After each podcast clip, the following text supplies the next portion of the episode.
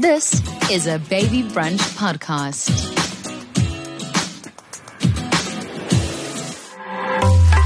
In elkeen van ons is daar iets om te genees en ek probeer altyd vir my kinders maar net dit sê. Ons moet ook daai persoon toelaat om tot genesing te kom. Mm. Dit help nie ons sê net iets terug. Dit gaan nie sy genesing aanhelp nie. Dan bring ek ook maar net vir hom 'n leë botteltjie met niks lewende water in nie. So en dan gaan hy ook maar dors bly en honger bly. This podcast is supported by Epimax Baby and Junior. The range of Epimax Baby and Junior gentle all purpose emollient moisturizers is an all day, everyday favorite for babies and children. Give your child a good start to every day by nourishing and protecting their skin with Epimax. Can't believe it. Today, Baby Brunch is chatting to Carlien van Jaarsveld. You know her from songs like Fontein op die Maan en Lief. Saam is dit Jakob Swan? Jacob Swan. Jacob Swan. Maar sy naam is Jakobus, so is baie naby. So dit is baie naby. Uh, ons het nou net 'n TikTok opgeneem, so gaan kyk dit gerus op um @elana_africa on TikTok. Uh, Carlene shows her singing ability or sing vernuf. So gaan kyk gerus. But I mean, what a privilege it is to I actually prepared questions. I mean, ek het goed uitgedruk en gesê ek gaan voorberei wees vandag. Vanoggend het hulle vir my gesê, "Hoekom het jy 'n pink uitrusting en 'n baadjie aan?" Dis ek soos, "What the actual guys, Carlene van Jaarsveld is coming to studio." So I'm very excited to see you. Baie dankie. Cool. Dis vir my baie groot voorreg. Ek love jou. Dankie, love you back. Vertel my van jou dagroetine want ek het nou net verneem dat jou jongste is by die huis. Saam Ja. met jou. Ja, ek dink ehm um, dis nou 'n interessante ding seker maar van 'n kunstenaar of 'n sangeres of whatever mense dit nou wil noem. Ehm um, deur die week is ek by die huis. Daar's nou nie iets wat ek doen deur die week nie. So ek werk oor die naweke. Ehm um, nie elke naweek nie. Ek het al my goeders baie teruggekat toe ek nou so baie kinders gekry het. Ehm um, ja, tot ek net besef dit kan nie daai ding werk nie om so baie weg te wees nie want veral wanneer hulle skool toe gaan is die naweek ook maar hulle tyd. Ehm um, om actually by my te wees. So ja, ek stuur maar my kinders bietjie later skool toe. Ehm um, later in hulle lewens as ek as ek voel die tyd is dalk bietjie meer reg.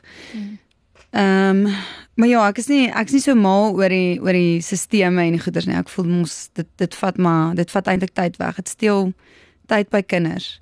En dis vir my sleg om te sien dat die kinders al leer om op hierdie hamsterwiel te hardloop van 7 uur in die oggende af mm. tot 5 uur die middag. So ons leer hulle vandat hulle 7 jaar oud is of 6 jaar oud is dat dit is hoe die lewe werk. As jy werk jou lewe om soos 'n slaaf. So ja, mens mis daai vryheid. En ek love die vryheid rondom my kinders. Ek het nie 'n behoefte om verskriklik ryk te word of iets van alles te hê wat 'n mens moontlik met jou hart kan begeer en ek dink my begeerte is maar om naby aan hulle te wees en die tyd wat ek saam met hulle het te kan hê. Because you just never know. Jy weet nie wat gebeur môre nie en ek lê baie onder wakker om te dink mense is besig om mensies groot te maak. En hulle moet groot word en hulle moet nog in die buitewêreld uitgaan en hulle eie ding gaan doen. En ja dis vir my nogal 'n is 'n groot thought vir my. So alles het so half 'n back backstep gevat um en hulle pronk nou op my verhoog. Daai vier. Dis vir my baie verfrissend om te hoor dat um en I mean ek- ek het nou al baie onderhoude met jou gehoor en en ek moet sê ons sien altyd mekaar maar ons het nog nooit 'n geleentheid gehad om met mekaar te kon gesels nie. Mm. Maar dis vir my verfrissend om te hoor dat 'n mens nie van die beste nodig het nie, maar dat tyd vir jou belangrik is. Um 1 jaar en dit was um vroeër vroeër hierdie jaar met ons huweliksherdenking. Um gee my man vir my 'n speech en op een van die stadium sê ek vir hom hou op hierdie mooi woorde praat, jy weet, bly nou net stil. En op een van die stadium sê hy vir my van alles, baie dankie vir jou tyd. Oh, shame. En um en dit was vir my die mooiste geskenk. Dis die dis die eerste keer wat ek regtig besef dat tyd 'n so groot geskenk. Mm. So baie dankie dat jy dit ook gebruik en en en aanhaal wanneer dit by jou kinders kom. Ek moet sê die die skoolrun is die is die een ding as a parent, it's the one thing that depletes me. Ja. Ek kan nou begin huil, hysteries in my mou huil oor oor hoe moeilik 'n skoolrun vir my is elke oggend mm. en hoe my hart in stukke breek, Karlien, wanneer ek my kleintjie moet stuur want Ian ry hulle, ek kry hulle reg en dan ry hy hulle skool toe. En elke oggend is dit vir my moeilik, veral as Annabelletjie sê, "I'm not going to give you a kiss. You're not traveling. I'm going to see you later." En ek wil eintlik vir haar sê, "But I am traveling," you know. Dit is dit is hartverskeurende. So I can I can Dis see why you're horrible. not sending Johannes Samuel skool. Ja. Hoekom hy nog by die huis is en dat jy nie hoef te bad nie. Jy weet jy, Ja. let's just do what we can for today. Ja, soos Ella moet nou, sy moet volgende jaar graad 1 toe gaan, so dit ek besluit ek moet haar hierdie jaar skool toe stuur actually. Um ons het ook obviously komplikasies met haar gehad met haar mm. gesondheid en goeters, so sy kon ook nie skool toe gaan en dit was ook maar 'n moeilike ding want um met daai kondisie kan sy byvoorbeeld nie um enige virus optel nie. Soos kleintjies kry almal maagvirusse en sulke goed in die skool. Um en dit is fyn as jou kind 'n maagvirus kry want jy kan dit uitsorteer. Ek meen hulle kots en hulle poef en dis maar die ding wat jy uitsorteer, maar met Ella is dit actually lewensbedreigend. Dit dit, dit stel haar lewe in gevaar. So ons het vir daai tydperk het ons haar maar ook by die huis gehou. En dit was vir my, ek weet nie van my gunsteling tye, maar nou sukkel ons byvoorbeeld om skool toe te gaan. Ek sien my hartjie het nou van my hande afgewas, maar ehm um, ja, ek ons sukkel om afskeid van mekaar te neem in die oggende en dit dit maak dit baie moeilik. So ek vra ook meeste van die oggende om nou vir jou om haar skool toe te vat. Want sy sê baie maklik vir hom baie by die hek, maar sy sê glad nie vir my baie by die hek nie. So dis 'n lang proses om vir my om dan daar uit te kom. Ja. Ehm um, en dan dink ek altyd wat is die rede wat ek haar daar moet los want ek gaan ook net huis toe, verstaan jy? Daar's nie regtig iets wat ek nou gaan doen nie. Ek ek kan nog net so waar by die huis hê, maar dan dink ek aan die ding van dis volgende jaar graad 1. Graad R is verpligtend nou. Ehm um, maar ja, ek kyk ook in in homeschooling opsies in en ek dink elkeen moet maar doen wat vir hom werk. Mm. Ja.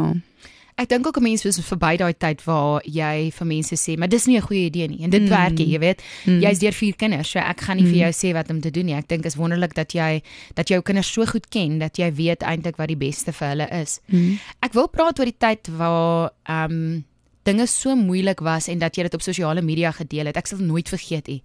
Toe ek leer dat jou kind siek is, was dit vir my hartverskeurende. I remember praying and thinking this kid better make it through, you know. En ek ken jou ma as iemand wat glo en ek ken jou. Ek joke altyd dan sê ek Karline is die enigste persoon wat uit Habakuk 'n aanhaling Sommige we, we can all quote something from the Bible, but Karlene van Jaarsveld is the only one that can quote out of Habakkuk, okay? like, she's so deep in that Bible. Hoe het jy how did you make it? How do you make it when you are a public figure with a sick child and everyone wants to know your beeswax? Mm. Or they go sy soek net aandag. Of wanneer mense gaan ons wil meer weet Mm. en hulle judge of hulle wil meer weet en hulle judge nie en hulle bid soos meeste ons mm. gedoen het. Mm. How did you get through that time? Ek dink ja, ek dink in alles is daar seker altyd twee dinge. Ehm um, ja, jy gaan die mense kry wat wat ja, dit laat my altyd dink aan soos Jesus wat op die kruis hang. Daar's van hulle wat regtig die posisie verstaan ehm um, hoekom hy daar is en ons van hulle wat hom nog steeds gaan spoeg en, en spot omdat hy daar is. Ehm um, omdat homself weer daar kan afval nie en ja, dan sal van hulle wat vir hom water gaan aanbied en van hulle gaan nie, hulle het hulle het nie water om te bied nie. Ehm um, Ella se pad was definitief die moeilikste pad dink ek van my hele lewe, Mm. maar ook die mees bevrydendste pad. Ek dink dit is die dis eintlik die enigste pad waarin ek God regtig ontmoet het, waar ek gedink het ek hom al geken het deur my lewe of ehm um, al van hom gehoor het. Is vir my so mooi soos Job sê, ehm um, het al hierdie stryereis met die Here nou aan om net te sê ja maar hy is hierdie opregte vrome man en hoekom doen hy al hierdie goeders aan hom? Hoekom laat hy toe dat al hierdie goed met hom gebeur en dan dink hulle al hierdie redes uit hoekom hy dit oorkom? Al sy vriende sê ja maar dis seker omdat jy dit gedoen het. Ja maar dis seker omdat jy dit gedoen het. En dan sy skuldig aan niks van hierdie goed nie. En dan op die ou en dan daag God op. En dan is dit dan sit niks van daai redes wat enigiemand ooit opgenoem het nie. En dan sê Job vir eerste keer Hy het nog altyd van hoor sê van hom gehoor, maar sy oë het hom vir die eerste keer nou gesien. En ek dink deur Ella se ding was dit dieselfde vir my. Ek het nog altyd deur hoor sê gehoor van hom, maar ek het hom gesien in in daai tydperke. Daar was 3 keer wat um Ella amper dood was. Het hulle vir ons gesê het hulle weet nie of sy dit sal maak nie. Ja. Ja, so dit was nogal ek dink dis die dis die moeilikste plek seker maar vir enige ouer om op te staan waar jy nie jy weet nie wat vorentoe gaan gaan gebeur nie. En dis ook nie 'n siekte waarmee sy gebore was nie. So sy was perfek normaal gewees en dit is iets wat sy in die hospitaal gekry het, soos 'n lyntjie wat hulle in haar naakie gesit het en dit het 'n bloedklont gemaak. Ehm um, dis hoekom ek yes, ja, ek ek dink ewen al kan dit 'n bewustheid maak vir mammas daar buite wat se babatjies prematuur gebore word en hulle babatjies moet NICU toe gaan om dalk eerder vir die chirurg daar te sê hulle wil nie die A-lyn in die naakie ingeplant hê nie hulle sou eerder dat die babatjie gedrip word die hele tyd want dit was nou die opsies wat ek gehad het toe Elia en Daniel prematuur gebore was, het hulle hulle het heeltyd gedrip. Ehm um, nou dis ook 'n slegte proses om deur te gaan want jou babatjie word elke ehm um, amper elke dag of amper elke tweede dag word hy gedrip either in die wherever hulle haar kan kry in daai klein babatjies. So die A-lyn maak net dat die babatjie nie elke dag gedrip hoef te word nie. So daar kan voeding deurgaan al daai goed. Maar die neeweffek daarvan is dit nie mooi gecheck word daai lyntjie nie kan hy 'n bloedklont veroorsaak. En dis binne in die portale aar. So dis jou hoofaar in jou buik waar die dit vat die bloed na die pankreas en die milt en die lewer. So dit blok al die paaie van bloed af. So dan kry die milt en die pankreas en die lewer nie bloed nie. So dit kan lewer ehm um, sirose veroorsaak en 'n klomp goeters, maar ja, daar's net 'n klomp impakte wat hierdie ding het en as hulle hom te laat op op optel kan hulle nie die bloedklont oplos nie. So jy begin jy kry dadelik 'n gastroenteroloog wat na jou kind begin kyk en jy moet gastroskopies doen. Hulle gaan elke 3 maande hospitaal toe kry narkose. Ella het nou 20 keer narkose gehad. So die die trauma rondom dit is verskriklik. Ella sien nou nog 'n terapeut 'n traumaterapeut om haar te help, haar liggaam net te help om deur die hele ding te werk vir alles wat sou oorgekom het en goeters want van sy gebore is sy al vasgedruk en naalde ingedruk en goeters en ja, sy erkenne dokter sonder uniform van enige ehm um, tansie af. Sy weet as jy 'n dokter is of 'n suster is en sy as sy hospitaal ook sien, dit is 'n moeilike situasie as ons moet ingaan vir die gastroskopie. So ons moet haar probeer haar eers aan die slaap maak, ehm um, met 'n pilletjie om haar uit te sit sodat sy nie die teater sien nie. Want sy skree altyd oor die masker. En ja, sy is op bloeddrukmedikasie vandat sy 7 maande oud is. So die bloeddrukmedikasie veroorsaak ons ook as sy so te hard skree of ehm um, sy het 'n mm. so 'n so uitbarsting dan slaan die bloed op haar gesig uit sulke bloedkolletjies. So ons probeer om haar nie te kry om op daai punt so erg te gil en goeters nie, maar as sy daai masker sien dan skree sy so verskriklik. Dit lyk eintlik ek weet nie of jy ooit iemand gesien manifesteer het nie. Dit is nogal 'n skerry ding om te sien. Ek onthou daai tyd toe ek in die charismatiese kerk was, het ek sulke goed gesien, maar dit lyk nogal so 'n demoniese manifestasie. So sy skree net so, "Moenie dit op my sit nie, moenie daai masker op my sit." En ek lyk soos die enemy want ek help Ja, maar jy moet help. Jy moet dit jy ja. moet dit pas sit. So ek het al gehoor sy sê baie keer sy's alleen. Sy ek dink sy voel baie keer sy gaan alleen daardeur. En alles dit as gevolg van 'n uh, 'n fout in die hospitaal. Ja. Ja, dis ongelukkig maar Ja, dis net dis dis so interessant. Ons het daarna sit op op 'n jaar toe sê hulle okay, hulle wil hierdie operasie op haar doen om nou 'n shunt te doen. Hulle kan either 'n rek shunt doen of 'n um, Wat 'n shunt? Spleenerenal shunt. So hulle hulle doen 'n shunt rondom die bloedklont om te probeer om dit te bypass. O, okay. Ja, sodat die bloed dan weer kan deurgaan na die milt en die lewer en die right. pankreas. En nou moet jy hierdie ding doen wat hulle venography doen by 'n radioloog. En ons gaan doen dit toe en hulle maak 'n gaatjie in die nek en dan spuit hulle nou goed in om te kyk wat se kant van die are is oop, is dit links, is dit regs oop. En ek onthou hierdie dokter was so vreemd vir my. Hy het glad nie met ons gepraat nie. Sy Engelse dokter gewees en uh, ek kry hom toe klaar toe ons in teater is en Ella slaap onder narkose en hier daag hy vir die eerste keer op en ek sê vir hom gaan hy mooi kyk of daar nog steeds die blokkade is wat daar was want ek glo die Here kon 'n wonderwerk gedoen het en dalk die blokkade uitgehaal het en dis net vir my highly unlikely God did a miracle. Ek check net vir wat ek kan. Dis ek sê, "Ag, ah, ek wil net my kind die uithaal." En sy's klaar onder narkose, so ons moet nou jy moet deurgaan. Jy kan ja, nie vat en uithardloop nie. En plus, eintlik voel ek moes ek haar net nog vat het want dit is wat my gut op haar oomblik gesê het om sê te doen. Het. Om haar net uithaal. En toe maak hy 'n groot fout. Toe sê hy die die linker are is oop en toe hulle haar oop sny die dag die chirurg haar oop sny, toe is die are toe. Toe die radioloog ook 'n fout gemaak. So toe kry sy 'n massive operasie waar hulle so oop sny. Dit lyk eintlik soos 'n haai byt. Ek onthou die foto. Mm. Maar hy het nou baie mooi gesond geword. En dis nou al 'n jaar en 4 maande wat Ella nie bloei nie. So dis amazing. Sy het nog nie bloed opgegooi weer nie. Daar was nog geen bloedinsidente. Do you still have a gut left when something like that happens? Do you still because everyone says follow your gut. But do we do we still have a gut left when someone can look you in the eye and go it's highly unlikely that God made a miracle. I mean as iemand vir my dit sê oor my kinders, ek kan voel hoe my bloeddruk styg. Dit is mm. vir my angsaanwekkend mm. en onverpas en dit voel mm. asof ek daai man nou wil bel. I mean, I don't even want to know what happened to him. Mm. So we, ons het niks aan ons het niks gedoen nie. Ons het nie aan enige iemand met enigiets nie. Ek het regtig heeltyd vir Here gevra hoe lyk hierdie pad en hoekom het hierdie goed gebeur? En dit was wat vir my so amazing was. Op die ou end het eers maar ek sal jou vir ewig besig hou as ek jou die hele storie moet vertel maar ek kon 'n hele puzzle bou saam met God oor hoe Ella se lewe lyk en dit wat hy oor haar geroep het nog voordat sy in vlees en bloed hier op die aarde was en wat haar roeping is en wat haar pad is. En ek weet nie hoe sy dit eendag gaan hoe haar pad met God gaan lyk en hoe sy dit met hom gaan uitwerk nie want hierdie was my revelation oor wat met haar gebeur het. Ek weet nie wat haar revelation op haar pad gaan wees oor hele ding nie en maybe gaan sy kwaad wees vir 'n tydperk deur haar lewe oor hele ding wat gebeur het. Ek het deur tye van kwaad gegaan. Um maar tot ek toegelaat het dat ek iets kon hoor en iets bymekaar kon sit en ag as ek ooit vir haar hele puzzle moet vertel jy jy sal jy sal regtig sê jy het nog nooit iets in jou hele lewe gehoor nie ek het nog nooit iets in my hele lewe gehoor nie. How do we how do we open ourselves up to having that vision about our children? Hoe maak ons onsself oop vir God se stem?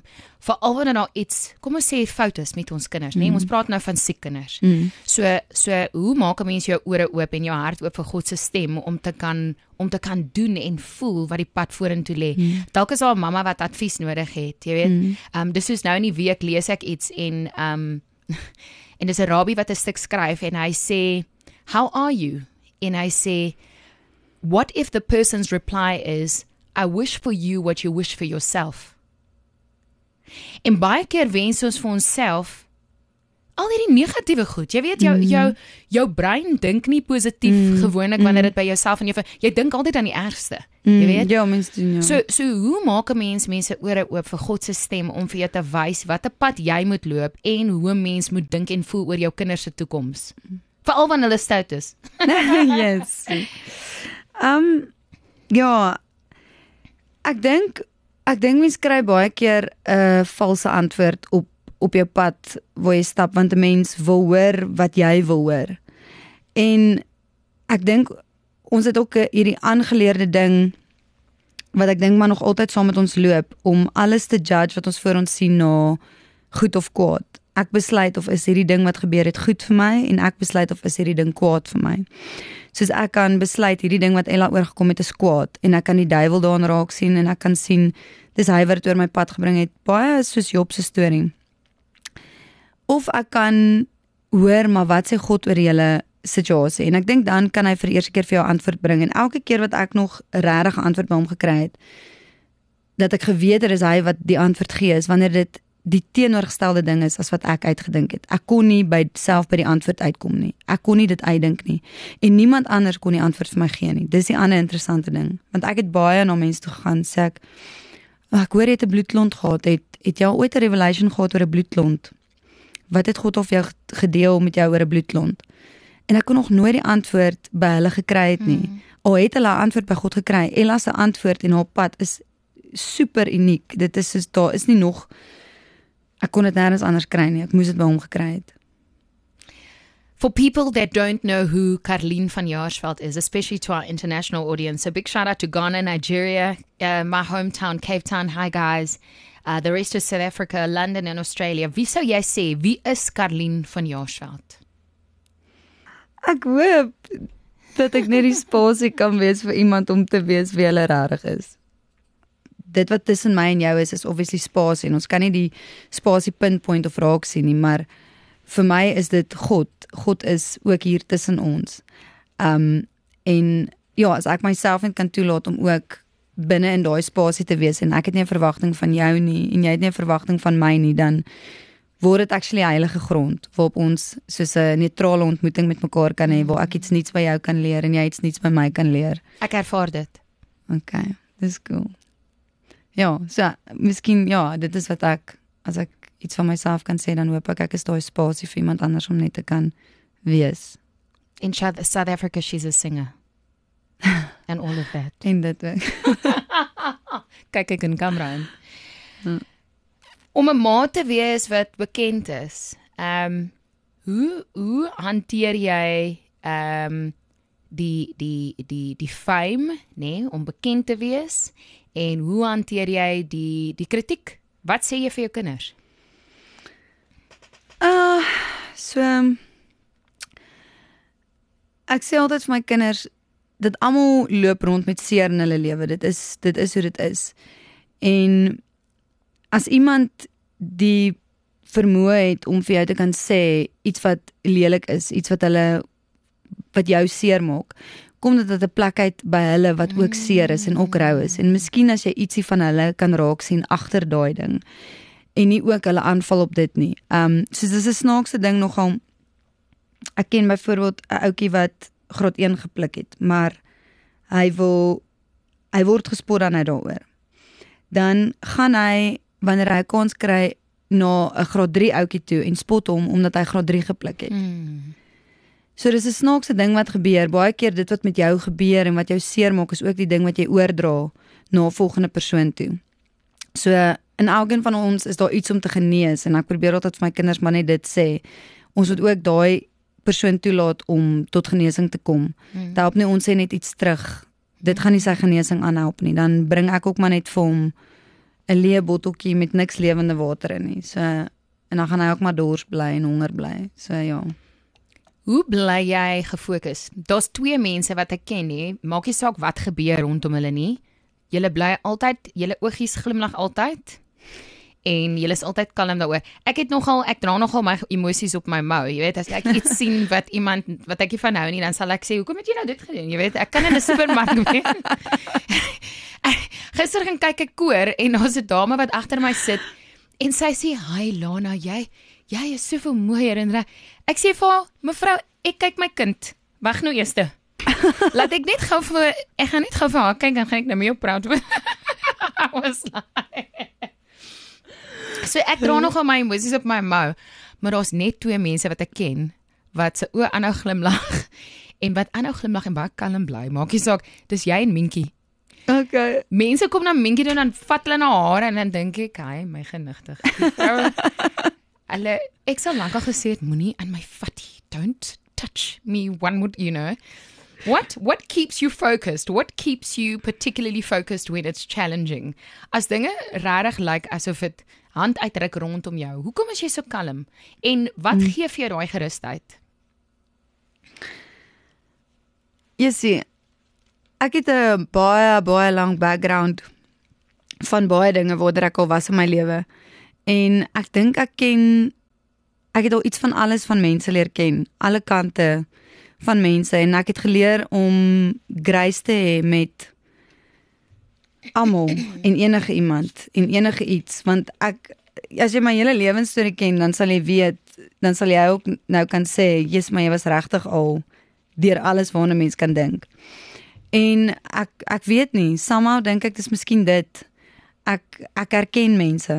Ehm um, ek dis of of ek iets van hulle background kan verstaan of ja, ek weet nie. Ek het baie grace met mense. Ek ek ek's verskriklik lief vir mense. Hmm. Nou. Ek kan dit sien. Ek kan dit sien, maak nie saak wie hulle is, jy sien wel die goedheid in mense. Ek moet sê dit vat my altyd 'n tydjie omdat omdat because I love kindness, right? Mm. But if I see that I'm being tested because I'm kind, mm. I do have a side that's not kind. I just think my anger is not asleep. You know, mm. like I can, I can, yeah, my anger. I can anger quite quickly, but but kindness comes first. Jy weet, ja. ek sal nooit iemand judge nie. Selfs selfs die die vriendelike rasis, jy weet, ek sal iemand ontmoet nie. Ja. I will never think they that. Ja. I, it it would be is dis die laaste ding waaraan ek dink. Ek dink uh. of eers hy het miskien nie 'n lekker oggend gehad nie of hy sê miskien nie, is niemand lief vir hom nie. Dan ja. dink ek hoekom is hy so ongeskik en dan laastens dink ek Oh, maybe it's because I'm dark. No, how I know nie meer van my nie. Maar dit is nie die eerste idee wat vir my opkom nie. So, I agree with you with grace and mercy and and kindness. It's a big it's a big value that I live by. It's wonderful to you, Karlin. En dan net mense se temperamente verskil heeltemal en ek dink dit is wat ook mooi is van die lewe, né? Want ons almal kan nie dieselfde lyk like en dieselfde wees nie. Mm. Wat ek ook kan sê in in sulke situasies byvoorbeeld soos ek sal die seuns se rugby gaan kyk. En dan jy nou obviously by skole waar daar nou ander kinders en goeters ook is en dan hardloop hulle ook om foto's te neem of wat ook al en die mense rondom my weet ek is nie iemand wat gaan sê ek kan nie nou nie of ek gaan nie nou nie of wat ook al so en hulle sal opstaan dan. Hulle sal sê sy wil net gou haar kinders se rugby kyk. Mm. Ehm um, en dan moet ek net nie oogkontak maak nie want dan help ek hulle. Ja. En dan vir hulle en ja, dit is ja, mens moet jou prioriteite, jy verstaan jou prioriteit was by jou kind se koor Mm. en my prioriteit is daar by my kind se rugby. Ja. En dit is waar ek graag wil wees is die rede hoekom ek langs die veld is. Ek wil nie ek is nie daar vir om shine te vang nie. Mm. Ehm um, ja, jy's daar vir jou kind in daai oomblik. So dan is dit lekker as ander mense ook omdat ek nie so 'n uh, stram persoonlikheid het met sulke goed nie, ja. Ons dit lekker as die ander opkom vir staan my. hulle vir jou op. Ja. Ek sal ook, ek sal Maar ons sê is daarom in 'n klein skokkie ook, soos lekker. so dit is lekker. Moenie van Karlien foto's neem nie. Neem van my. van my. Kan jy asseblief saam met my kom ek Ek sien Lana. Nee, ek sal harder weghardloop. Ek sal ek sal sy soek daar's die bal. Ek gaan gou die bal haal. Hardloop ek weg. uh, ek sou graag saam jou wil gaan ons. Ek gaan nog rugby kom kyk, maar nie. Nee, hulle het my eintlik verban van die skole sport.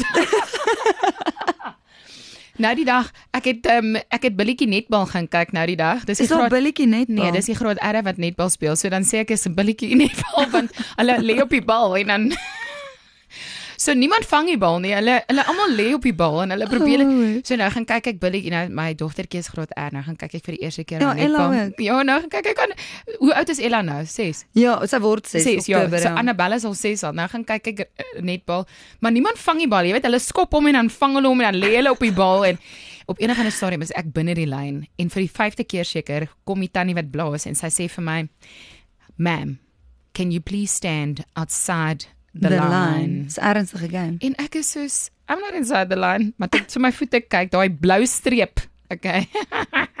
ek is binne. 'n meter binne. Daai blou strip sit op jou skoene vas. My skoene is blou. Ja, net foto's geneem. Ek het hom gesê you need to delete these things. Okay. This is not okay. Ag nee. Jy moet maar ja, jy moet bietjie verder van die kant aan af kyk. Van die kant af. Ons is ons is moeg as gehoor. Nie as jou vriendin nie en nie as iemand in die media persone 'n uh, 'n uh, uh, media sfeer nie, maar ons is moeg gepraat oor oor jou divorce. Nee. Mm. So ek wil nie daar bly. ja, ek wil nie daaroor karring nie. Is dis iets van die verlede. Wat ek wel wil weet is, want daar's baie mammas wat tog kyk want jy sal nie glo nie. Ons ons pot gooi oor separation and anxiety, mediation. Mm. Ons pot gooi oor how couples fight. Mm. Ons pot gooi oor um ons het nou een uitgebring I'm a single mom, what are my rights? When when does the law get involved? Mm. Daar's groot um verwagting van mammas wat alleen is vir advies. Mm. En so as al, as al enige iets is wat jy graag wil deel wat jy geleer het mm. uit so iets. Kom ons noem dit 'n egskeiding. Dit klink eintlik so verskriklik en groot, jy weet, because mm. I want to acknowledge your current relationship because it's mm. so beautiful. Mm. But if you can give advice to any mom that has or is going through a nou divorce, gaan, ja. wat kan jy vir hulle sê? En dit kan Bybels wees en dit kan mm. just be Karlien. What would mm. you say to them? Ehm um, jy moet altyd onthou as jy die pa sleg maak in die huis of hy maak die ma sleg in die huis vir die kinders. Al wie seer kry is die kind. Hmm. En dis die probleem. So ek voel daar's 'n verskriklike onvolwassenheid by volwassenes om sleg te praat van die ander ouer voor die kind. Daai kind gaan altyd lief wees vir daai ouer. Hy's gebore uit daai ouer uit. Dit is 'n natural occurrence, is 'n natural ding. Um ons gaan baie keer kinderreise toe. En een van die vrae wat ek vir die matrieks daai tyd gevra het, is as ek jou een wens vandag kan gee en ek sal dit môre vir jou waar maak, wat is jou wens? Sê hulle hulle wil hulle wil terugwees in die ouer huis waar hulle vandaan kom. Hm.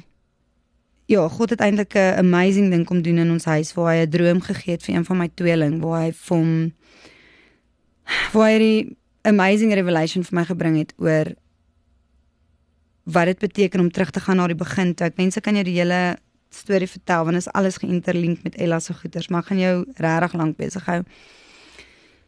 Maar wat God my net kom leer het hoe dit lyk om toe Jesus gesê het aan die begin het jy gehoor dat jy jou jou naaste moet lief hê soos jouself, maar ek sê vir jou dat jy jou vyand moet lief hê. En ek het nie vyande in my lewe nie. Ek soos ek nou nog gesê ek's regtig baie lief vir mense, maar as ek nou een sê maar vyand gehad het, sou dit seker die een wees wat my kinders die seerste maak. Maar ek moes geleer het hoe dit lyk om vir daai persoon lief te wees na dit wat God in hom gesit het. Want buitekant is net 'n fasaad. Buitekant is goed wat opgebou is deur die lewe. Almal het seer gekry, almal het al goed deurgemaak. En daai ding bou jou op om 'n sekere persona te wees in vandag, maar dis nie noodwendig jou blou druk en jou identiteit en dit wat God in jou ingebou het nie. En die Here het my al toegelaat om iets te kan sien van daai persoon wat niemand miskien eers van hom raak sien nie. En ek kon al 'n proklamasie vir God uitroep oor daai ware identiteit van hom. So ek kan vandag hom in genade aansien en hom net sy sy spasie te gee wat hy nodig het om te groei. Op die einde van die dag moet jy daar's 'n fisiese aspek en ons altyd 'n geestelike aspek. Soos ek nou nog sê, daar's twee dinge in alles. Wat as die saad van wie my tweeling is ook nodig is vir hom om tot genesing te kom? Sy true genesing en ek kies om hom weg te hou van dit af.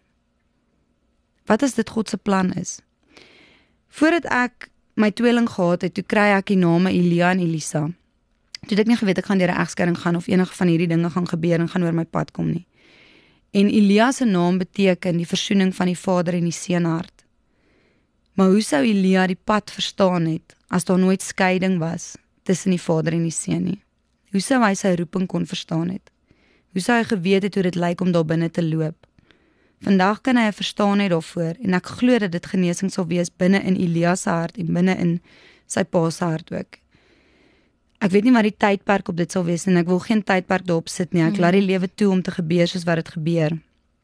Ek het eendag toe Daniel so emosionele ding deurgaan en hy het letterlik vir 'n uur en 'n half agter 'n bank gesit en huil en ek kon hom nie uitkry daarin en ek was so moedeloos en ek het so gebreek gevoel, ek het so hopeloos gevoel en ek het vir Here gevra, "Hoe help ek hierdie kind?" Hmm. Toe sê hy ek moet hom vat na Matsi toe. Dis 'n dis 'n tannie wat ek al ontmoet het, maar ek het haar nie goed geken en ek het ook nie geweet sy doen enigstens sê maar berading met kinders of wat ek kon net was vir my 'n vreemde woord om te kry. Maar ek weet ek het dit gehoor. En ek bel toe vir tannie Matsi en ek vra kan my tweeling by haar kom kuier. En ek het hulle toe sien toe gevat en ek sien haar straat se naam is Retriever. En ek gaan soek toe wat is 'n retriever en is toe 'n jaghond wat as die prooi gejag is, dan gaan haal hy die prooi met 'n sagte mond. Die prooi is net gekwes.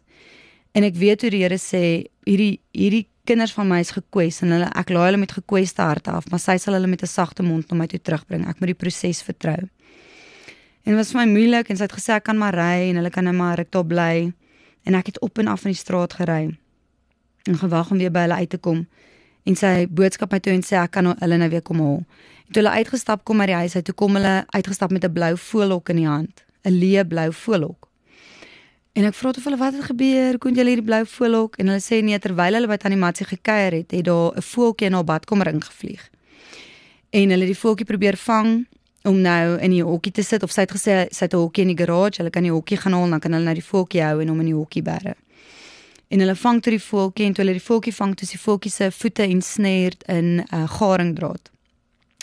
En sy gaan na toe 'n skêr en hulle knip die voeltjie los en toe hulle die voeltjie losknip, toe gaan die voeltjie dood. En die Here sê toe vir my dis die boodskap wat hy wil hê ek moet verstaan, dis hoekom hulle hiernatoe gekom het. En ek gaan soek toe oral in die skrif wat beteken 'n voël, wat is die simboliese waarde daarvan? En 'n voël gaan oor die siel, oor jou sielsdimensie. Oral in die skrif, dit gaan nou interessant wees as jy weer die skrif lees om hmm. die voël in vergelyking met jou siel te sien. En die Here sê toe ek wil 'n beskermingsmantel vir my kinders weef. En hierdie beskermingsmantel gaan hulle voete vasdraai. En nog 'n dag wees wat ek my beskerming wat ek die hele tyd vir hulle konstant wil bied, gaan moet losknip en dan sal hulle siele sterf omdat hulle voete in hierdie pad sal ken wat hy vir hulle uitgesit het om te loop nie. En dit is die blou voelhok. Ek kan hulle nie in gevangenskap neem nie want my beskerming wat ek ook konstant wil bied om hulle veilig te hou teen al die seer daar buite en die seer wat mense bring maak ook dat hulle nie die pad kan ken wat hulle veronderstel is om te loop nie. Ja. Wat beteken jou ma vir jou in in jou lewe? Ah, ons het ook ons het rof groot geword. Yes, kom ek weet ook die besluit wat ek geneem het was die beste besluit vir my kinders gewees. Um my ma is 'n anker. My ma is vir my sy's 'n sterk vrou Sy is 'n geweldige sterk vrou en ons baie baie redes daarvoor. Dis hoekom ek sê almal het 'n storie en almal het 'n backstory en hoe my ma groot geword het was ook 'n baie baie rowwe storie. Sy was basies die ma in die huis gewees. Um, en dit is hoe sy vandag vir almal is. Ek dink sy's 'n ma vir almal. Ja. En dis hoekom ek tot vandag toe ook nog hardloop wanneer ek keuses het, hardloop ek na haar toe om te hoor wat dink sy is die regte keuse. En ek besef vandag ook ek gaan my kinders moet bemagtig om hulle te laat verstaan hulle moet ook hulle eie keuses kan uitoefen. Ek gaan vir hulle volgens age appropriate ehm um, volgens hulle ouderdom gaan ek met keuses aan hulle kan stel maar laat hulle ten minste weet hoe dit voel om 'n keuse te kan maak. Hmm. Want alles in verhouding is eintlik gebaseer op keuses. Maar my ma sal altyd vir my die sterk vrou wees. Um nou wie toe ek op enige dag kan hardloop en kan sê ek weet nie meer wat se kant toe nie. Help my en sy sal altyd al wees. Wie trek die kinders aan in die oggend? Ek. Wel Joe help my baie keer. hy help my baie oggende. Um hy gaan oefen wel in die oggende, so dan kom hy net so so 20 25 minute voor ons moet ry daar aan, so dan het ek al die kinders aangetrek, maar ehm um, baie keer sê ek vir hom nee, ek vanoggend gaan ek lê, ek kan nie. Kan ek ste moeg, asseblief help my. A bride or a strooi meisie? Wat wil jy wees? Uh, weet jy, ek was al genoeg gebruik. Sjoe, daar's baie lesse en en jy's 'n inspirasie. You are you're a song. Jy's 'n liedjie, Karlin. Maar ek hou baie van dit. Ja. Baie en jy jy inspireer baie mense. En jy motiveer meer mense as die wat kritiek lewer. Mense hou ook nie van my nie en dan's daar baie wat baie van my hou. Hi, hmm. almal wat van my hou. Hallo. Hi, almal wat nie Hallo. van my hou nie. Moenie kyk nie. Moenie kyk nie. Sy lyk baie mooi. Um what's your last message to to moms and dads listening? Doen wat jy doen in liefde. Ek het al so baie goeters geluister, soos Ella's die eerste kind wat my laat begin boeke lees het oor kinders en dissipline en sulke goeters. En ek besef daar's baie raad daar buite, maar 'n mens kan baie verstrengel raak binne in daai raad. Mm.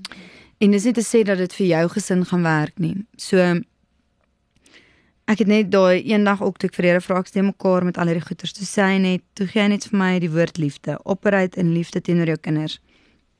Moenie wanneer jy kwaad is net reageer nie waar gaan na daai plek van liefde binne in jou toe wat ons eintlik altyd het. Ons het eintlik altyd akses tot dit, maar mm. ons eie emosies laat ons weghardloop en kies, ja. ja, en ons raak offended. Ek meen dit is dis eintlik bly belaglik dat ons op ons ouderdom staan en nog steeds offended raak deur kindertjies. Mm. Ons moet onthou dat hulle is net kinders. Kinders, ja. Hulle is besig om deur 'n leerskool te gaan. Mm. Hulle weet nie hoe om te operate nie. Hulle is nie seker oor hoe om te reageer nie. Hulle het nie nog nie die goeie aangeleerde gedrag geleer wat ons geleer het nie. Jy gaan in liefde met daai kind moet operate. Jy kan nie uit kwaad uit reageer en nou 'n besluit maak oor wat jy nee kom nou of jy doen nou dit mm. omdat dit in die oomblik is wat jy nou gevoel het om te doen nie. Ek dink ons altyd 'n kans om gou terug te tree, jouself te laat asemhaal en gou te dink oor jou besluit. En ek sê altyd vir my man ook, Nee, is nie net nee nie. Jy moet 'n goeie rede hê hoekom jy nee sê. Hmm. Ons kan nie net nee sê omdat my ma, dis waarna ek gewoond is want my ma het altyd nee gesê vir dit nie of ja. my pa het altyd nee gesê vir dit nie. Jy moet 'n valid rede hê vir hoekom jy nee sê. Um dit laat my altyd dink aan daai stories soos as hierdie girl sy trou en dan maak sy 'n skaapbout en dan breek sy eers die skaapbout voordat sy die skaapbout in die oond sit. En dan vra die vriendin vir hom, "Maar hoekom breek jy die skaapbout?" En sy sê nee, sy weet nie, haar ma het altyd so gedoen. En dan vra sy vir hom maar, "Hoekom het ma altyd die skaap uitgebreek?" En sy sê want sy het 'n min panne gehad. So sy moenie. Verstaan jy? Ja. So just know why you say no. Hmm. Dis ja, ek dink jy moet net daai valid rede en jy moet altyd onthou dat hulle is kinders. Hulle het nie gevra om daar te wees nie. You chose for them to be there. Sy wees die ouer en tyd tyd tyd tyd en speel. Ons ouers het ons het verleer om te speel. We don't know how to play. Ons kan nie meer speel met mekaar nie. Ons het speel verleer. En ek ons kinders se manier van kommunikasie is speel. Hulle praat met jou deur speel. Jy kan kinders dophou. Dit wat hulle speel is wat in hulle huise aangaan. Dit wat hulle speel is wat by die skool aangaan. So dis hulle manier om met jou te kommunikeer. Hulle het nie woorde om vir jou te communicate hoe hulle voel en wat binne in hulle aangaan nie. So ons moet tye uitsit. Ek hou daarvan om soos 30 minute in 'n week vir elke kind te gee waar ek met hom dan sit my en sy special playtime en whatever hy in hy speeltyd wil doen is wat ons twee dan doen. En daar kom baie goed in daai speeltyd uit. So ek dink ons moet weer leer om te speel. Ai, julle for this and many other stories. Visit babybranch.co.za. Dankie. Was. This podcast was supported by Epimax Baby and Junior. Epimax Baby and Junior is dermatologist approved, free of artificial colorants and fragrances, and is safe to use from birth. Touch, nourish, love your child's skin with Epimax Baby and Junior. Available from leading pharmacies and retail stores.